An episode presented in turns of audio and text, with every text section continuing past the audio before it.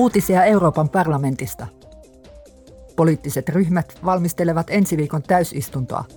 MEPit keskustelevat ja äänestävät Strasbourgissa tekoälysäädöksestä ja Pegasus-ohjelman ja vastaavien vakoiluohjelmien käyttöä selvittävän tutkintavaliokunnan lopullisesta mietinnöstä.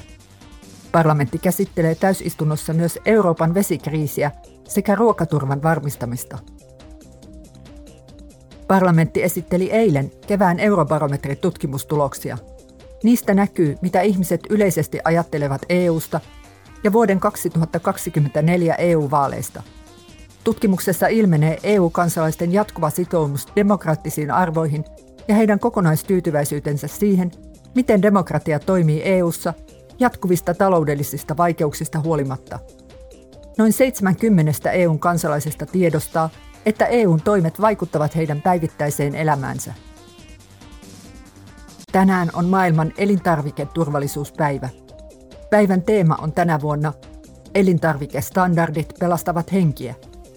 Elintarvikestandardit määrittävät muun muassa turvalliset enimmäismäärät elintarvikkeiden sisältämille elintarvikelisäaineille tai vierasaineille.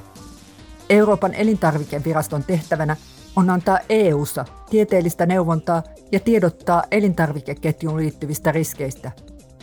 Maailman terveysjärjestön mukaan 600 miljoonaa ihmistä sairastuu vuosittain 200 ruoan välitykselle leviävään sairauteen. Uutiset toimitti Euroopan parlamentti